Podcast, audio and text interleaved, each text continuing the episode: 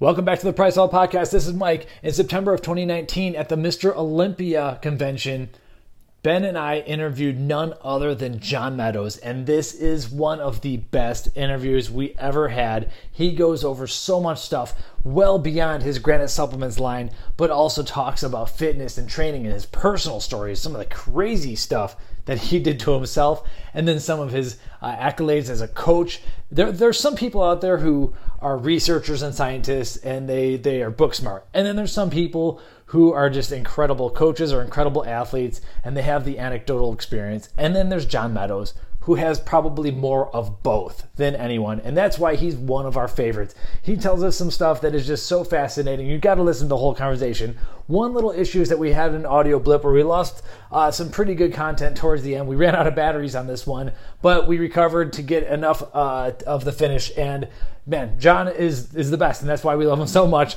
So, with no further ado, John Meadows from Mr. Olympia in 2019. What's up, PricePlow Nation? It is September, Friday the 13th, and we managed to get lucky today and get John Meadows in to talk a little bit about everything and anything. Um, we're at the 2019 Olympia, sitting down to talk about Granite Supplements, his lifestyle. We're gonna shoot the shit and see where it takes us.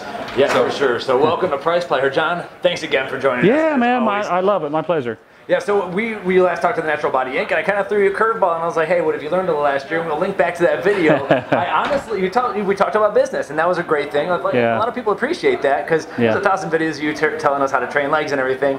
We don't always hear the other side, but but here, yeah, I wanted to get back to let's talk Granite Supplements. This is a supplement channel, so okay. um, we were talking about some ingredients this morning, and uh, and you brought up a, a couple interesting points about oh, stimulant-free pre-workouts and like hitting different nitric oxide path- pathways. So mm-hmm. let's like get back into granite supplements and just talk a little bit about um, what you see coming down the line. Yeah, absolutely.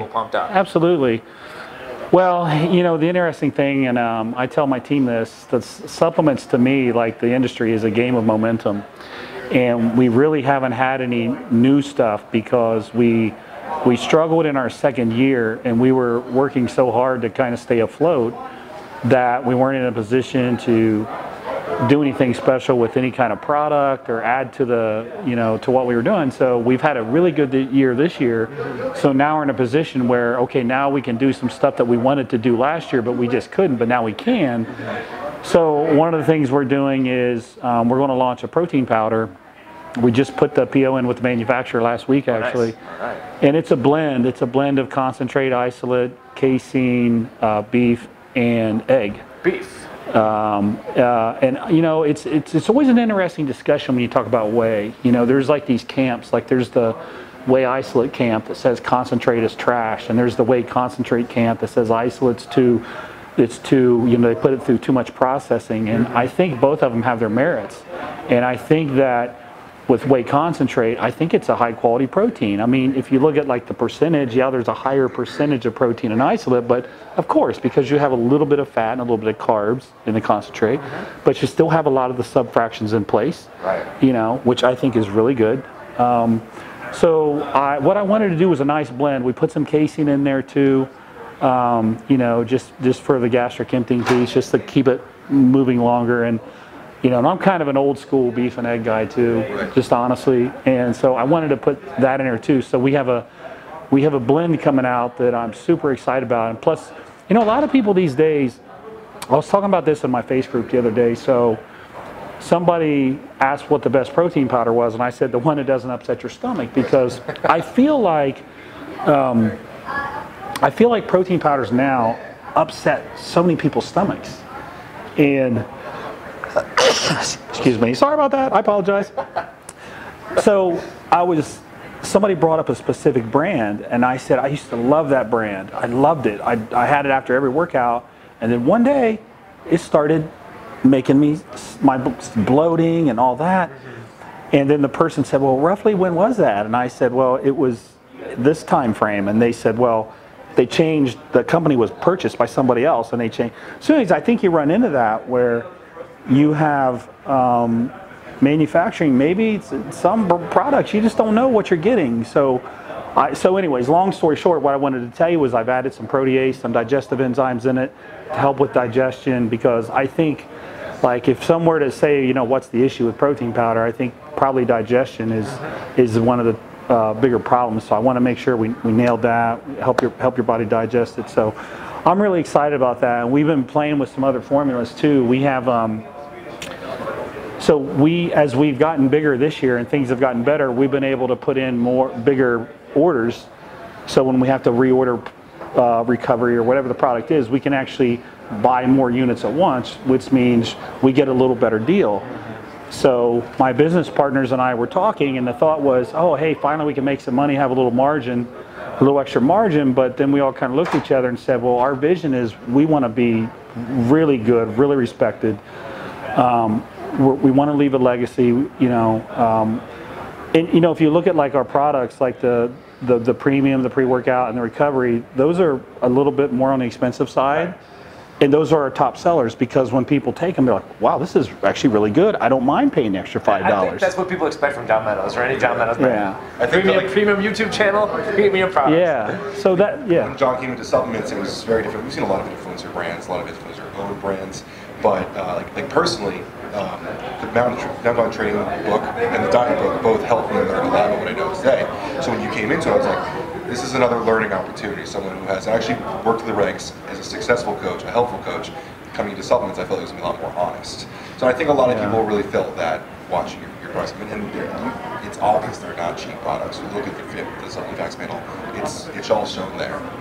Well, you know, and I just never wanted to get into the the uh, race to the bottom game, I think is what people call it, the cheap, cheap, cheap. I, I don't want I don't want anything to do with that. I, want, I don't want to be associated with that. And um, and like I'm not, you know, a lot of these guys that compete to get in uh, the supplement industry, they're just kind of a face for the brand. But I, I want to be a part of it. I want to be a part of the formulas. I want to under, I want to understand everything because you know I came from a corporate background and I ran projects for Chase, and these were you know, five, 10, 15 million dollar projects, the biggest projects at JP Morgan Chase. So like, I like this. I actually, I want to know what, what's going on here and I want to know what this is and that stuff. So the business part is, uh, is also very interesting to me. I think everything you've done though kind of showed that, like your, your training programs are not cheap. You paid for nope. premium because they were premium products, yep. right? And I think like your legacy shows that over time. And I, it made sense something. So I was happy to right. see that. So yeah, we kind of derailed you a little bit. But You're talking about okay, there's potential for higher margins, but you're like, wait a minute. You backed up and said, yeah. No, what, what, are we going to do instead then? Yeah, so we looked at um, the products where we were saving a little bit of money, and in some cases we were saving uh, a dollar a unit, in some cases a dollar fifty a unit. And we're like, okay, a dollar fifty, that gives us some money to get add another ingredient, not just throwing ingredients in, but something that would work well. Mm-hmm. So we've got something we want to do with the premium right now. We've got two ingredients we're thinking about adding into it. And uh, we haven't made the final decision, but I think when you see it, you'll be like, wow, that's kind of crazy. Um, in the recovery, um, probably going to add phosphatidylserine to it um, to go with the Sensoril. And just, you know, I, I, like that product. I like managing stress and recovery. And that, ingredient, yeah. I mean, it's just, I think that'll be a good overall add to the recovery part of it. So those aren't cheap. That's not a cheap ingredient. It's, that's not not a cheap ingredient, and um, what we're looking to put into premium is not a cheap ingredient. So we've got the the protein powder coming. Then we're going to make some enhancements to a couple of the formulas, and then we want to do the non-stim pump. Uh, product as well down the road and we're starting to look at functional foods now as well wow. and uh, i was meeting with my friends who you probably know this morning and uh, we were talking about certain types of foods that we could, um, and that interests me too, man. I go to, I go to, actually, I actually go to a vitamin shop and I buy all these different foods to get for my kids because I want my kids like they don't like to eat protein, so I'm like trying to sneak protein in they their diet. Steak? They the only one they the only thing they like is they like going to sushi places and having a hibachi steak with me. They do like that. And, and actually, my big kid Alexander actually can eat more than me. So he's 10 years old. Yeah, it eats me. But um, so I kind of like uh, you know some some protein. You know that whole that whole piece of the business. Well, already.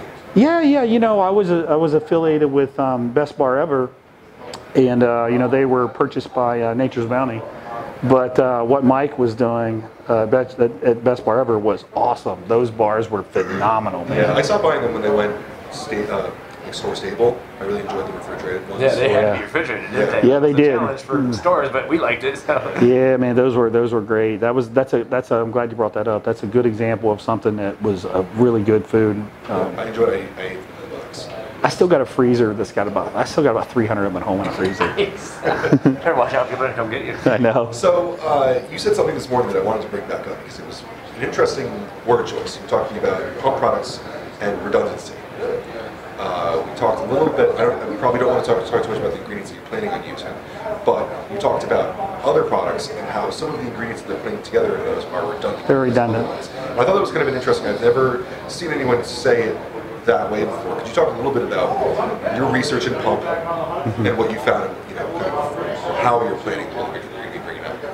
Yeah, I mean, if you look at like a pump product, you know, you got to provide some substrate. You got to provide something that maybe dilates blood vessels.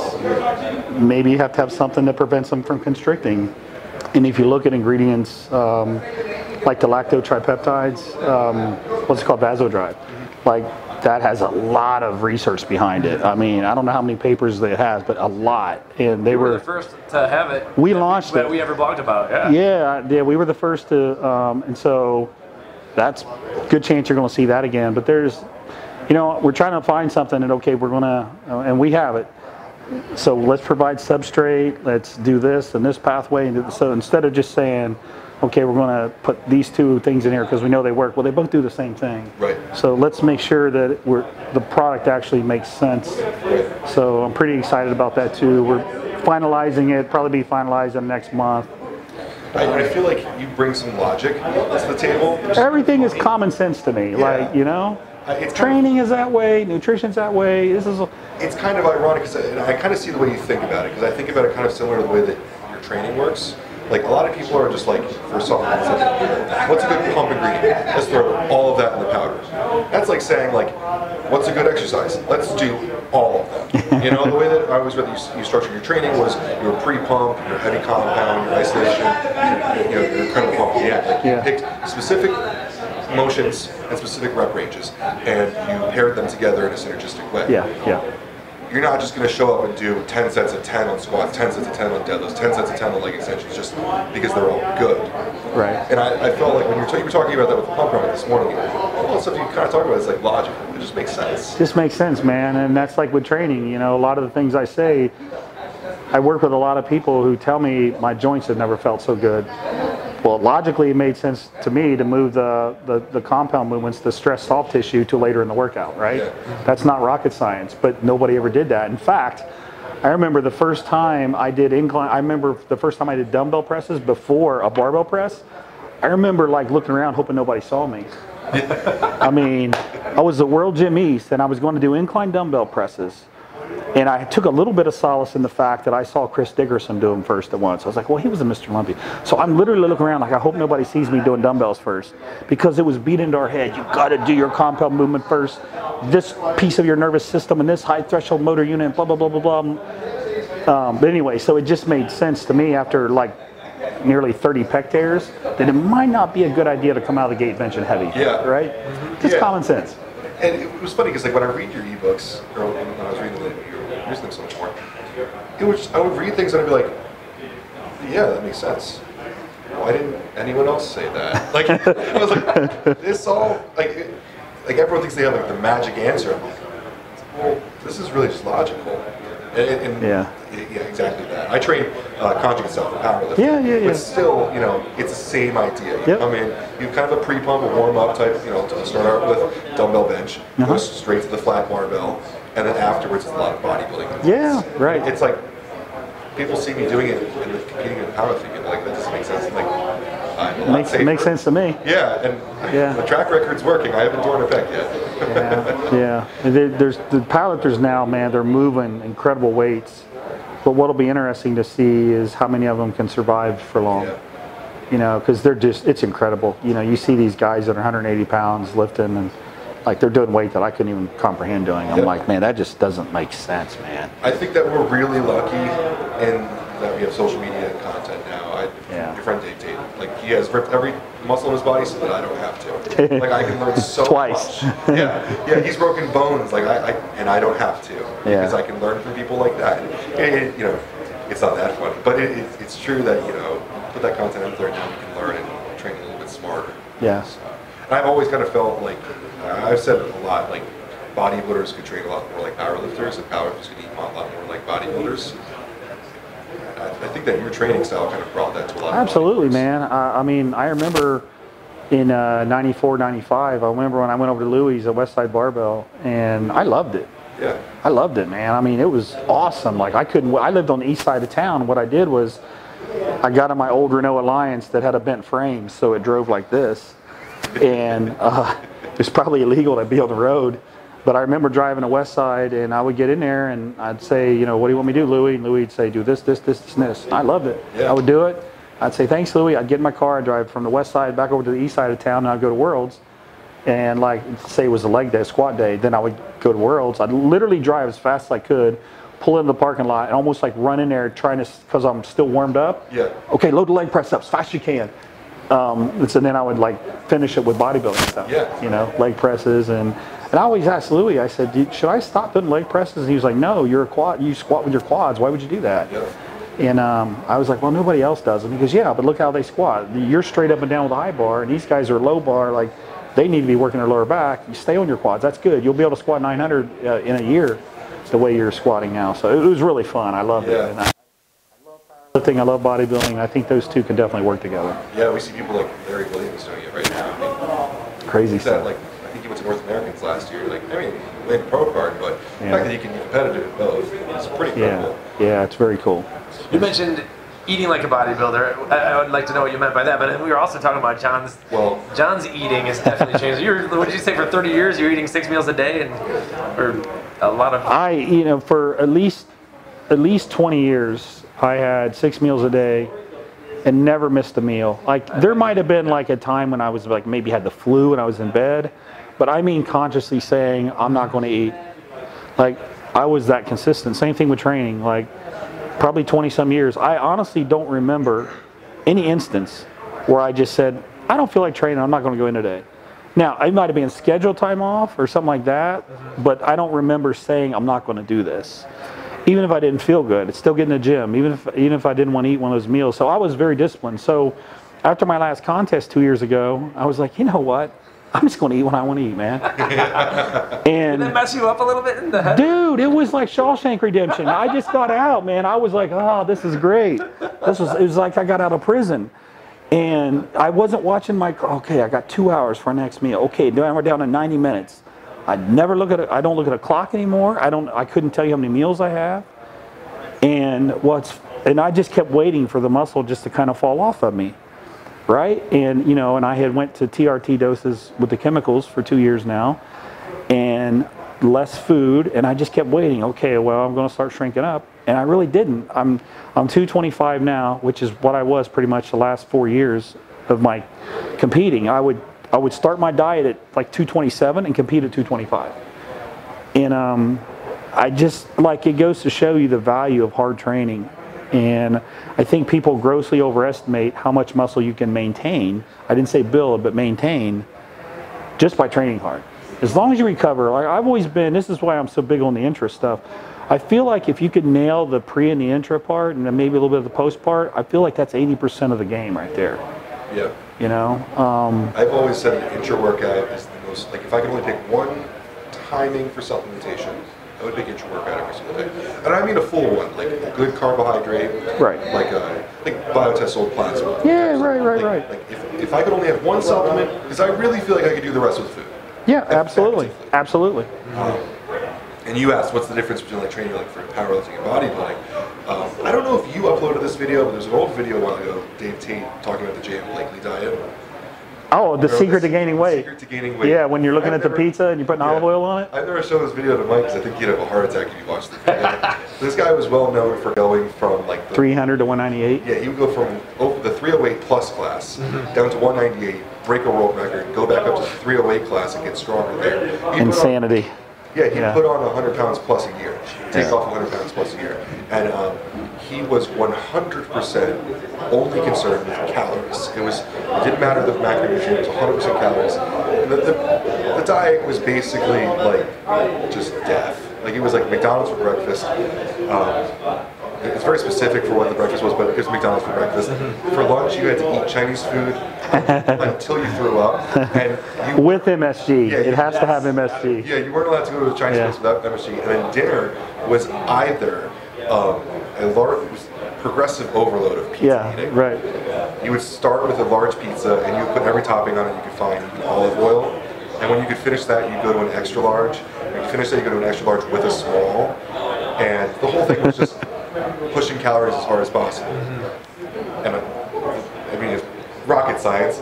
My idea was you, you should eat like a bodybuilder, like actually care about the macronutrients that you're to yeah. the body, um, which changed everything for me too, going from just calorie counting to actually like timing every workout. Yeah, right. But I really felt like, see, I've been doing this. I've been actually eating that way for probably about four years now straight. Yeah. And I've always had the worst anxiety about when I choose to move on from being competitive. What you just said is you said it was like you came out and you're free.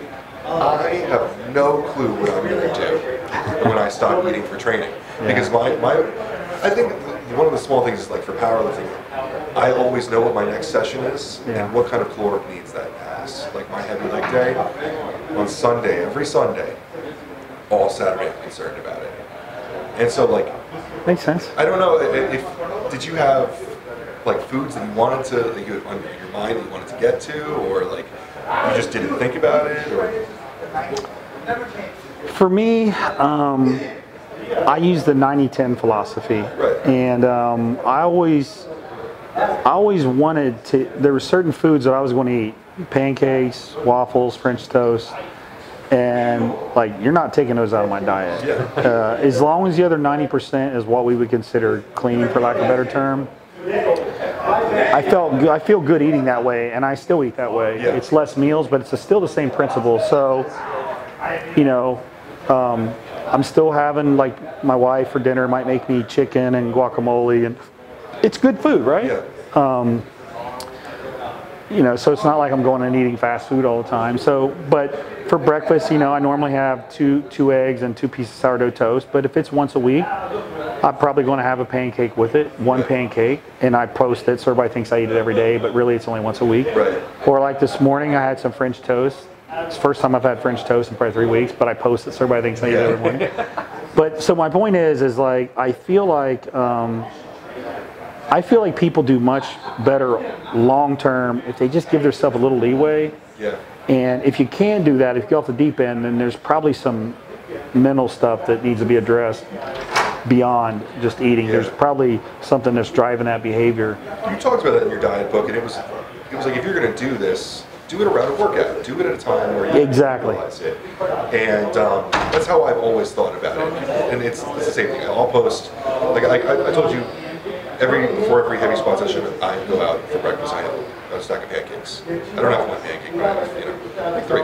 But it's before I'm going to go squat 600 pounds. So I feel like I'm really utilizing that food, and it just makes sense to me. I, and people talk a lot about your relationship with food. Like I'm an athlete. I'm utilizing it. I need the food. I, I think it's healthy. Well, I, I can tell you one thing that is a pet peeve of mine, and that's when people say that food is just fuel. It's way more than fuel. Um, it's a, it's a way to connect socially. If we were eating if we if we were eating right now together, it's a way to connect socially. Uh, you, you go home tonight and you're eating with your family. It's you're connecting socially. If you look at like Hispanic cultures and Greek cultures, where I really love their cultures, where they sit down together and have dinner. So food to me is like it's not just fuel.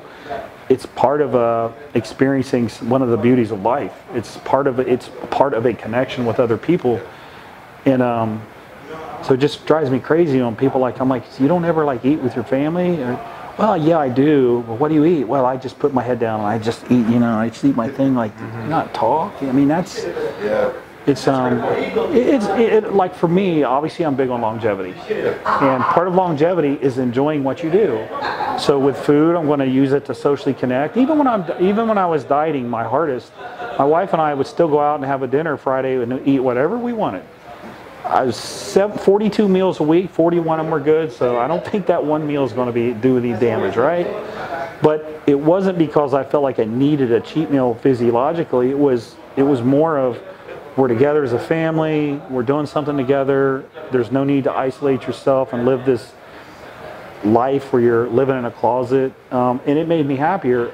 It actually helped me. It made me a better bodybuilder. I didn't win my pro card until after I had kids after I was married and I started doing that stuff. And I think part of it was my mental state. And I think like if you were to ask me what wrecks bodies quicker than anything, it's stress. Yeah. Mm-hmm. It's stress. That's what'll destroy a body quickly. And when my mindset became it, it's not me against the world, it's it's us as a family, it's my friends, like we're together.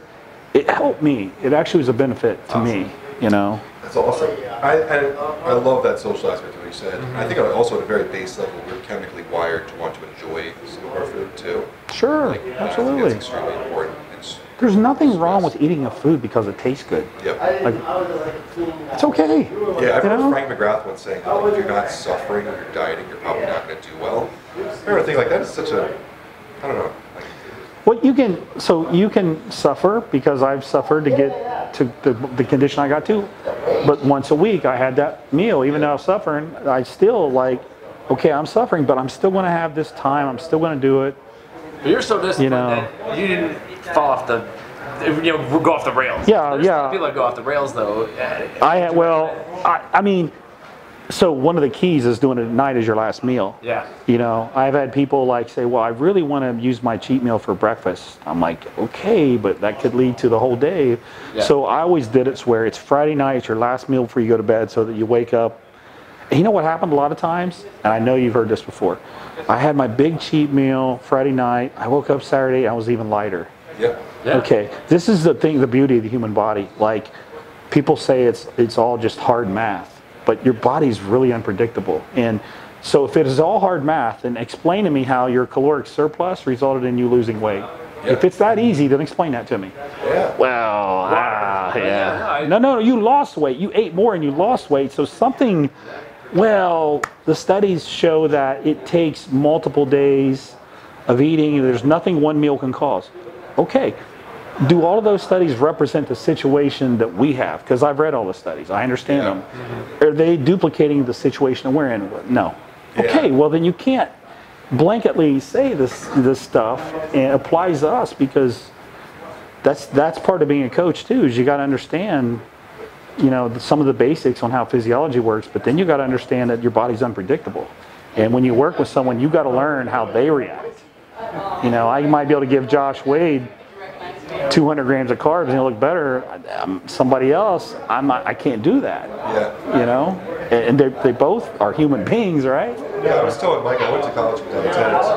It's very boring a lot of the time, like looking at the data and talking about most of your clients as a registered dietitian are going to be diabetic, elderly people, very lackluster stuff. It's not interesting. I always enjoyed watching people like yourself where the environment the food's being put into is a little bit more interesting. Like there's some more chemicals at play, there's hard training at play. There's a lot of factors. Of stuff going on. And I found that super interesting to look at the extreme situations. Yeah. I, like there's not a lot of science on what happens when you have all those. I'm gonna reset the yeah. camera real quick. Yeah. So what we were talking about uh, earlier, you were talking about like not having lost all that muscle mass. Wait, did you say that you were like sub 80 grams of protein or something? Like probably two eggs. That's like that's my breakfast. Uh, yeah. My, my two-year-old daughter eats. Two that's eggs. my breakfast. that's my breakfast every morning. Well, was that your breakfast when you were competing as well? Absolutely not. No, this okay. is this, this yeah. right now. This is just idea of how different it would be. Um, when I was competing, my breakfast would be in the off season, it would be four to six whole eggs, and then probably a pretty hefty amount of oatmeal, maybe with some blueberries in it. Um, and then pre-contest, I would start pulling the yolks out and going more to whites, purely just to lower calories, not because the yolk is bad or anything, just purely to lower calories. And that's when I did my famous uh, Arnold Classic diet, which was basically egg whites and low sugar ketchup. Um, I that video of you in the limo. Oh, yeah. Like, oh yeah, that was this bad. Terrifying video of him after he made weight. That was in Vancouver, yeah. Oh, sorry, yeah, yeah. That, that, was bad though. Like he, he made 212. That was my first pro show, and I had competed at 220 and won my pro card, and I was very lean. And you guys know I don't have a colon. Like I can't do some of their things that people do to lose weight. Yeah. It's I got to suffer it off literally. Um, yeah, it's pretty bad. He's like, there's like this limo, and there's like one light in the center, and like he's talking, and all of a sudden he like moves into the light. He's like, I made way, and like his face is gone. Like, Do you know who was holding the camera? It was Flex Lewis. Yeah. He was holding the The whole- camera. and everyone's laughing so hard because you look like you're dead. Yeah, like, it's- it was terrible. it was- What percent dead do you think you were? I went well. I went down Like, to. not Um, get too morbid. Like, were you were you on the edge?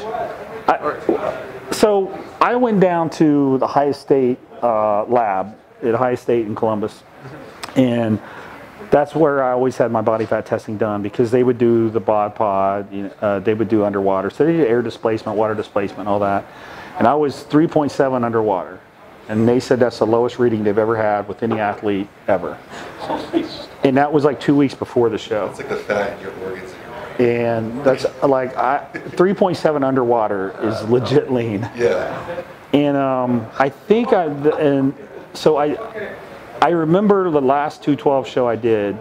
I remember thinking, you know what? There's a chance I might die like doing this. Cuz like when I did the Tampa Pro, I was in the sauna for 6 hours straight. I would come out when I felt like I was going to pass out and I would pour cold water on my head and I would go back in there. 6 hours. And um, there's a there's a there's a picture of me in San Antonio, and I'm wearing one of those um, bag suits. And I went to the top of the. It was August in San Antonio, Texas. And I went to the roof of the hotel, and I sat up there, and that was that was ten times worse than a sauna. And I came back down, and I weighed in, and I was two two twelve point two. And I looked at it was Steve Weinberger, and I looked at him, and I was like thinking, please, Steve, just give me 0.2 pounds, please, Steve. You're over, John. So I went to the bathroom. I just sat there. He was like, just go use the bathroom, John. I was like, okay, I'll try, but I'm telling you, there's nothing in me. So I went in the bathroom. and I just sat there. Nothing happened. So I went back out half hour later because the weigh-in was ending. He said, look, John, just blow all your air out. I was like, that's an old wrestling trick, right? That's how we did in wrestling. So I blew all my air out until I felt like I was going to pass out. I lightly stepped on there. It was 212.0. I jumped off. I was like, but that's how every time I made weight, it was it was like that. It was going to some extreme where, like, am I going to shut my kidneys down? you know. Yeah. So probably not the smartest thing in the world. Well, no, but when you get to that level of competing, you have to make decisions. And as someone who doesn't have a colon anymore, like, Yeah, and that's what rehydrates you. yeah. You know, and that's salt and water. So people, you know, are like, there any other situations where you consciously made this decision about your health? Because we see a lot of people becoming a lot more. It, like for a little bit, it was like cool to be edgy about drugs, and now thankfully it's going around where people are talking about being healthy while being on tier, like talking about tier two Yeah. and stuff. Was there ever a point where you made a decision during off season or competition prep where you're like, this what I'm doing is dangerous? And it's- I, there was, I listen, I'd love to experiment. Yeah. I mean, I love to experiment, and I tried. There was only a few things I wouldn't try. I would not try DNP. I never did that. I felt like even for me, that's a little over the edge. Um, I tried um, plasma expanding one year with an IV because I heard that's what. I don't think I've ever told anybody that on camera because Can you talk about what that is? 'Cause I don't even know what you're talking about. So there's things, albumin and Hespan, there's things you can put IV into you that are supposed to pull water out from under your skin and into your muscle. And the rumor at the time was Chad Nicholls was doing that with Ronnie Coleman. And I was like, well, then I'm going to do it. I don't want anybody to have an advantage over me. So um, it was the first year I ever did nationals. It was weird, man. Having an IV um, before nationals, and for an hour I looked phenomenal. And then an hour later, I could literally see it all just go back to normal. I was like, son of a gun, that didn't do anything for me.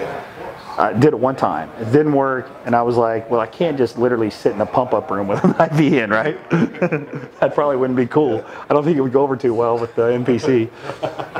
So I did it one time. Um, I always liked experimenting, but you know, when it came to dosing on different things, you know, people always, some people would always say he's lying, he's not telling the truth. I never did a thousand grams of test in my life. Uh, I mean, I did some pretty, I won multiple shows just using Winstrol and nothing else. And if you tell somebody that now, they'll be like, no way, it's impossible. I never used growth hormone until I was already at the national level competing. I won my state title without using test. But what I did was I worked eight years natural because I was very anti-drug for many years. And as I as I got educated on it, I thought eh, this probably isn't as bad as people are making it out to be. Right. So I really worked hard to get educated, and it was there really wasn't much out there that you had the anabolic reference guide, if you remember that. Um, and then you had the opposite of that. You had like the Body Opus series with Dan Duchaine, and I read all those. Um, and there was a couple more, and then Bill Llewellyn came out with his books. Bill, uh, Bill's a great guy, by the way, and he did a really nice job on it. So I was trying to educate myself. You know, oh, this is Auditin stuff. It helps ketotifen, right? It helps clenbuterol work longer. So my next trip to Mexico, I'm going to pick up some of that. So I would, I literally would try everything, but I never like mega dosed anything. I just never felt like I needed it. Um, Duchaine's writings about some stuff was really interesting. Like at one point, he was talking about taking like four grams of test to overload the androgen receptors to the point where your body has to create new anabolic pathways. Yeah. It was all hypothetical. Stri- strictly hypothetical. Yeah. Yeah. if it was like, this is kind of crazy to think, like, I don't know, like, the amount of oil you have to put something. He was ahead of his time, but like the DNP and insulin combinations and things like that, I'm like, even for me, that's like, I don't know that I want to go there. I felt like DNP didn't give you any, like, advantage over just losing the fat. I I personally didn't like so I had a guy send me DNP once and it was the yellow powder, right? And I remember opening up the package and I remember my hands were stained yellow. And I was like, oh, I don't know how I feel about this. And I threw it away, that's why I never actually used it. And then my then one of my friends was like, dude, you're an idiot you don't have any problem with your conditioning. Why would you even consider that? I was like, but I just wanted to experiment. So I never actually did it. I threw it in the trash and my hands were yellow for two days. So. it also can explode. Like, yeah. Before it even goes in your body. It's a part of dynamite. Probably not a good thing. Yeah. If it yeah. heats up too hot in your old lamp, it explodes. Like, I don't want anything to do with any of that stuff anyway. Yeah. Mean, it seems like just different people have certain dosing thresholds, and there's no way to know. I, I don't know. I always looked at it this way: if I'm using a small amount and I'm doing awesome, then I'm cool. You know why? You know, like in my liver enzymes, my AST, ALT never were out, was out of whack. My creatinine, my BUN was never out of whack. Those things were always normal. Um, the only problems I ever had was with my uh, hemoglobin and RBC, which is even if you're just doing HRT, you'll have problems with that for many people. Um, but other than that, man, my my numbers were always pretty pretty good. I've always kind of found like we've had in this interview here parallels between training and diet. And, sorry, Mike Israetel's talking a lot about minimum required volume for training. Right. Like, if you only need to train X amount of tonnage per week, you don't need to train any more than that because you're doing more work than you need to. Create enough training stimulus, recover from it, improve. And then if you can't improve from that, you, you more. And it's kind of the same way I've always thought supplements, drugs, diet. Get the most out of the least is what exactly. I call it. Yeah. Because next season, when you come back with a new plan, what are you going to do if you've already maxed out these things? Sure. Again, and I think that's a, just a common sense, logical approach that um, people overlook. But yeah. to me, that's just like common sense. Like, why would you not give yourself somewhere to go? It's like the it's like the guy who starts dieting at 12 weeks out, and 12 weeks out he goes, okay, I'm going to double. I'm going to add cardio. I'm going to add T3. I'm going to add clen. I'm going to cut my carbs down to zero. Like, it's going to work great for four weeks. Mm-hmm. Then what are you going to do? Yeah, you have nowhere to go. you have nowhere to go. You've played every single card you have. Yeah. You have nothing left to play now. There's, there's that big analogy. I think been using it like your training creates a, a you're digging a hole. And then you're right digging a ditch. Yeah, you're digging a ditch, and you just keep digging and digging and digging. All these sets are digging and digging, digging. Your recovery needs to fill that hole back in. Just to get back to even where you were. Yeah. Not even to progress. Yeah. Right. Is if you're not building a mound afterwards, that's you're not creating a surplus, which you don't have any of the required calories to build new tissue. Yeah. Unless we're going to break thermodynamics here. Yeah. So. I, I've always been a fan of that. It's just logic you know, I, I train hard, I put food in my body, and I recover. And this is why I'm so big on intra and recovery because I'm also big on training hard. But I realize that if, if you are going to train that hard, then you better pay just as much attention to the recovery as you are for the stress. Yes. They have to, they have to, you know, balance out. Yeah. When uh, so if you're like missing more meals than you used to, are you sipping on aminos or even like nope. worrying about you? Don't even think about it. Cool. No. And, and so talking about recovery are you pretty you're so disciplined or you've been so disciplined and everything how about your sleep like do you have like phone off at 10 p.m you know what like i um I've studied sleep a lot. I could really bore you with talking about the different sleep cycles and and. Well, um, no, but, no, but, we're interested in the John Meadows, like yeah. what you're doing. yeah, I I never really had problems with sleep um, unless I was in the last month before I competed. Then I had issues.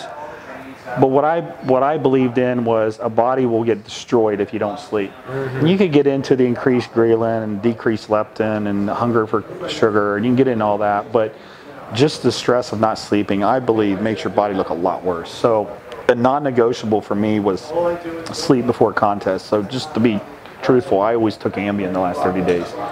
It's not good for your memory. Um, I can I can tell you, you every once in a while you might wake up on a couch and there's wrappers everywhere. What the hell happened last night? But um, so a non-negotiable for me was I got to have sleep. And then when the 30 days was the four weeks before the, sh- the show was over, I wouldn't take it for the other 11 months out of the year.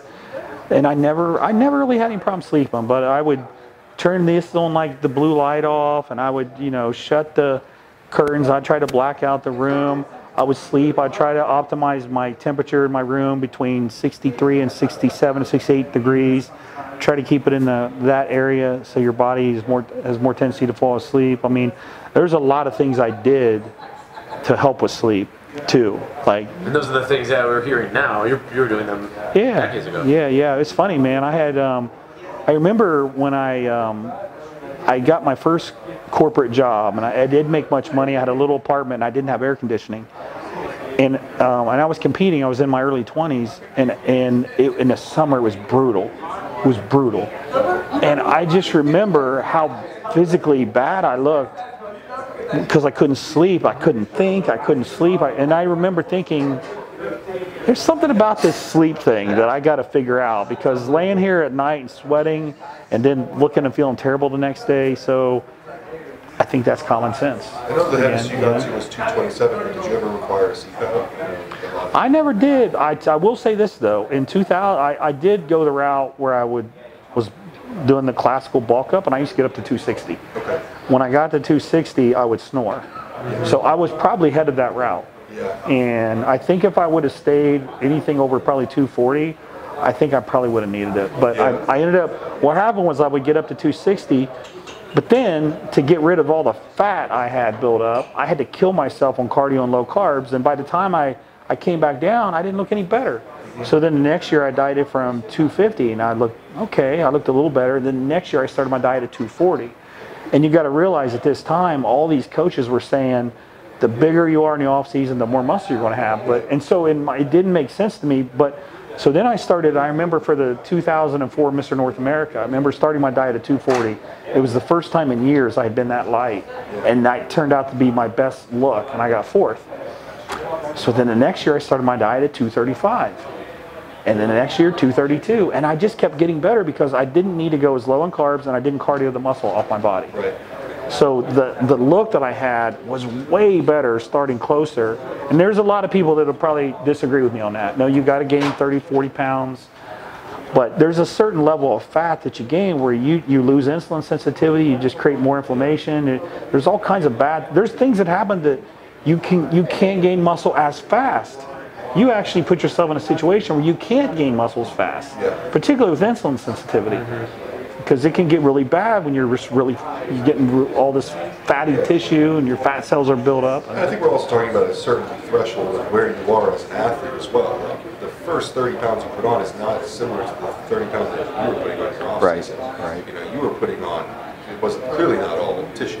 Oh, it was right? a lot of fat. Yeah, exactly. it was a lot of fat. So for someone who said like, oh, I, I can put on 20 pounds of tissue in the off season, well, maybe if you can, we're not talking about the same thing here. Yeah. So I mean, I think one of the, I don't know, it's interesting. Back in the day, there were not nearly as many pictures of people being posted in the offseason. Like, you've seen those Polaroid photos of, like, Jay Cutler in the offseason, like, fat as a pig. chubby cheeks. Yeah. but, like, there, people weren't on social media. People weren't posting stories yeah. in the 90s. It's just a little bit different. So I think there's a pressure these days, too, to stay yeah, you know, the, the truth is a lot of these guys that are really ripped, they just they hammer chemicals year round. And I'm I'm pretty sure that in three to five years you're going to see a lot of the the Instagram, the famous guys, I'm pretty sure you're going to see them having health problems and dropping off. That's my prediction right now. Yeah.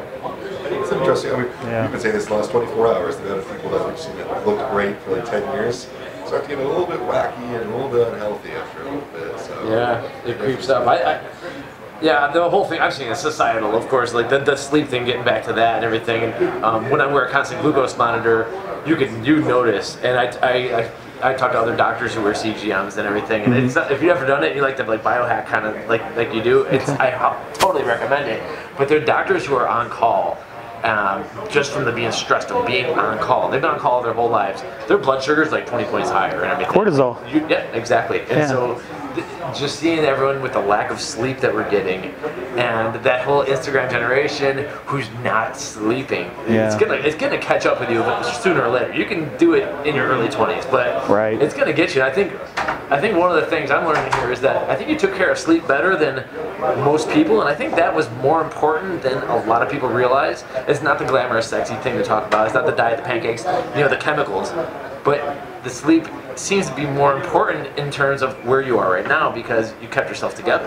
So that's just my like thinking like right now what I'm kind of hearing here. Yeah, yeah. An underrated thing that I would much rather listen to John talk about his instinct versus his sleep. It's much more interesting. But right. I know that sleep is what's really it's when the recovery occurs. Mm-hmm. Yeah, it's interesting because people talk about. Um, like, oh well, the, the growth hormones released and you know REM. Actually, it's not. Actually, it's non-REM. I, I love studying sleep. I mean, it's it's a uh, it's a fascinating topic, and um, you know. Do you have a sleep stack for supplements, or are you putting anything out? I I'm actually 50-50 on that and here's why because what i find is people have such different reactions to different sleep supplements. Some people feel great the next day. Right. Some people are in a fog. So I don't want to ever put a product out where I put it out and I go, I hope this doesn't happen. Like I want to put out a product. I want to feel like this is like my recovery. I can look you in the eye and I can tell you this recovery is awesome. You're going to feel less sore. It's going to work. That's how I want to feel when I put a product out. And I don't know that I can do that with sleep products. So you don't want to put out a product that you know works for John Meadows, but 40% of people might right. be crappy. That's right. That's right. I don't think any of it's necessary either. Like once I, I used to take a lot of sleep products, mm-hmm. and uh, once I started to optimize the situation and environment that I was sleeping in, I felt like I needed it less. I still keep it on hand for bad nights when I need better sleep or. I, and I think that's the key. It's just, it's just if you need to do it every once in a while. I still take an Ambien like maybe once every three months. I might just have one day where it's like I just for some reason I'm tossing and turning, or maybe I'll be traveling overseas and I might take a melatonin to reestablish it. But to just rely on them and do them all the time, um, there now there are medical needs where some people. I've got some friends that or have some medications that they have to take. But I think most of us, if we just optimize all those things and those factors, you know, how you eat before you go to bed, the amount of blue light that you have, and then you wake up in the morning and if you can get out in the air, if you can get out in the sunlight for the first 20, 30 minutes, you reset your, you cement your circadian rhythms. Like if you do all those things and then you still can't sleep, okay, then maybe we'll talk about some some supplements that help. Yeah, after I read Xanax Experimental Diet book, I implement everything that he talked about for sleep. And it was like, I only needed to keep things on hand anymore. Like, I was, I chose 11 to 7 was my sleep schedule. And I hammered it for like two weeks to the point where I could do it without an alarm. My body would fall asleep at 11, yeah, yeah. and 7 on the dot, I'd wake up. That's my exact time too, by the way. Nice. I was going to ask, if, yeah. if you have to wake up by an alarm, or if you are woken up by an alarm, you're underslept. That's like what I've been hearing around those circles and everything. Yeah, and you're probably waking up in the middle of an REM sleep cycle because right. earlier in the morning is when it's less non-REM, it's more REM. So you've probably cut into the REM cycle, mm-hmm. which means you're probably going to have some cognitive issues and things like that. Where if you cut into a non-REM sleep cycle, that's more physical. Um, but the, the, all the mental, the cognitive stuff, that's the refresh in your brain and all, all the resetting of your brain all that stuff is the REM cycles and yeah, it's like if you go to bed later, then you missed out on the non-REM stuff. The you know it's it's heavier on non-REM early in the earlier phases. I read a quote that every hour before midnight is worth like two overall. That's why I chose 11, and I know it was, yeah. it was a very bro thought, but I kind of, I, even people people who work like third shift and sleep during the day, or work like an overnight, sleep during the day. Even if you get the full eight to ten hours, they still have problems because the quality. of the sun. Yeah. Yeah. Well, there's also the quality factor. Like it's you can't just go by the volume of sleep. There's also, are you waking up constantly? Because that's not the same qualities if you're, you know, Right. you know. So, So if, if 11 is your like bedtime, when's your when's your last meal? When's the last thing you? well, again, I, you have a rule. way that I do it, but it's not what I tell other people to do it. I like to eat a good big meal before I go to bed, and Carbs? I do like carbs. I do. Honestly, I'm only doing it though because I like to eat more at night. That I have no scientific reasoning. I mean, I guess you could say serotonin, but that's a convenient excuse for me. Um, but I cannot sleep if I'm hungry. If I'm hungry, I, I will not fall asleep. It'll be three in the morning. If, I'm laying there and I feel my stomach, I'm not falling asleep. I can't. Uh, I, I like to go to sleep with a full stomach. Like Absolutely. Like I like to go full. That's a it's a good debate actually because people will say, well, the carbs will do things with your blood sugar that can wake you up, and they are right. It can happen, but then you look at kind of the history of humans and eat and go to sleep. It's like you can make a good argument either way. So I just say, well, do what works for you, right? You're in that CGM, you will notice some wacky stuff. For me, 3 a.m., crazy things happen, and you, I don't know, don't wake up through it. I'm like, just woke up, and I was like, wow, I went from 90 to 60 back to 80. And Yeah. Yeah, there's a lot of things happening. I when you feel like under I have good quality sleep when I go to sleep. When I go to sleep satisfied, is my, my mental state. I'm in a good place. I feel good. I have that blood serotonin from eating carbs. And I feel good. Yeah. I feel like my body is ready to sleep. It's happy. It's relaxed. Yeah, and I'm not eating like a big meal. If it came across that way, it's a it's a balanced meal. It's like maybe 20 grams of protein. It's maybe 30 grams of carbs and 10 grams of fat. It's something like that. It's not like I'm sitting here picking it out. It's just it's so I'm not hungry. It's so I feel content. Yeah, absolutely. I like that. That's great. So, um, kind of a question for me to kind of round things out for you uh, is you've won your pro card, uh, strictly athlete here. Uh, it seems like in your, in your career, like you've worked for corporate companies got a family, things are great. But as career-wise, you've gone pro, you own your own company, you've done a lot of things that most people aspire to do and never do. What is left on the bucket list for John Meadows? The next thing on my list, um, okay, so I'm just going to tell you the first things that come to my mind. The first thing that came to my mind when you said that was my kids. Um, Yeah. like I was, it's really important for me to leave a good legacy for my kids. I this probably sounds silly, but I'm like obsessed with leaving a good legacy for my kids. Um, I, I I didn't have that. Uh, my my grandmother, I had a great grandmother that raised me. I didn't have a I didn't have a real mom. I did, but she had a lot of problems. Died at an early age. I never had a dad. I never met my dad. And there's always been something inside of me that said, I want my kids to know that they had a mom and a dad that cared about them. And I'm, I'm fortunate because my wife is awesome. But I want people, and I want people to tell my kids, like, man, your dad was a good guy. Your dad helped people. He cared about people. That's kind of the number one thing in my life right now, to be honest with you. And if I can do that, I'll be happy. Um, and then I'd like to see my supplement company do well. It's funny, you know, I'm at the elevators here and I look and I see Dymatize, like, I don't know what to say, like 1994 is when they started or whenever, whenever it was. I don't know what the exact year was. But I thought, I got, I've only been in this for three years, you know, so it's okay if this takes me five years or eight years or 10 years. It's okay. I'm, okay. I'm okay with that as long as I'm doing it the right way and I'm proud of what I'm doing you know. Um, so I think I, I really take a lot of pride in, in, in Granite, and I'm really hoping the next two years that people can see what I'm doing and they can say, you know, I want to support him. I want to support what he's doing. And it's been really cool, like walking around the expo. Um, a lot of people tell me, like, I love your products, but honestly, I just buy them because I want to support what you're doing. That makes me feel awesome. Right. I mean, I want them to It's like a the thank products. You for all the content you've put out and just like Yeah. sitting down with us and putting out Yeah. these thoughts that other people are afraid to talk about sometimes, and, Yeah.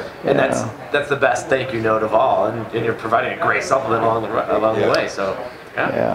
So It's kind of funny. Uh, we talked about this a little bit of natural body. Like you've been putting out videos, if not on your channel, then with muscular development and whoever for a very long time. I can't tell you how many times you've done quad training. Like you've done quad training with Evan Centopani multiple times. Like Yeah. you know, the content gets repetitive, but people will still open it up because it's like John Meadows. I want to, I want to watch this. I want to see what he has to say. And I want to support him. I, I think you're definitely on the way. And I, supplements are a very it's, it's a competitive area. Sure. It's very opinionated. Like just off the bat, we talked about other companies that we think are doing things wrong with the pump, and I'm sure there are other people that would say John Meadows is doing something wrong. With. Absolutely. Uh, John Meadows doesn't have enough margin to make it. yeah, I'm sure they say that. I'm okay with that. Yeah, because I know as the company grows and we, I have some business partners that are really sharp. Okay, they just took a. I hope they don't get mad at me for saying this, um, but they, a few years ago, they took a thirty million dollar company to a three hundred twenty million dollar company. Yeah. These guys are business animals. They're very sharp, but they're good people. They have good hearts, and that's and I love it. So, okay, let let us worry about our margins, but um, so I know I know what people say. I'm okay with that yeah. when we came out with arc reactor, everybody said it's too expensive. Nobody's gonna buy it. People said you you put too much. You put people said you put too much TeaCrine in it. You can't flavor 100 milligrams of TeaCrine. We were the first company to do that. Yeah. Now how many companies are trying to It do was, it? it was there, but that was by far the best raw TeaCrine flavored, and it I, I Yeah. felt great. I know that you. And it was and it was the old school TeaCrine too. Yes, it was not the. Yeah. Yeah. Yeah, I the taste remember was- going here to launch an Ultra Body, and it was like, "There's not tea green in here. There's no way." Yeah. Like, And then holy six shit. hours later, you're still feeling Yeah. really good. That's the thing. That was my first. Okay. like, whoa, that large dose, and we had a wild time. Yeah. I loved it. And I, it's it's very cool. I think uh, overall the industry is improving in a lot of ways, which is great for Granite because it makes room for people to appreciate and understand. But uh, it's it's cool to see you being a part of that wave. Yeah. I mean, I, I, we talk about. I spent a lot of times at NutraBio. I was there for almost four years, and day in day out, all you wanted to do was make people care about transparency and quality. Yeah. And four years ago, people didn't give a shit.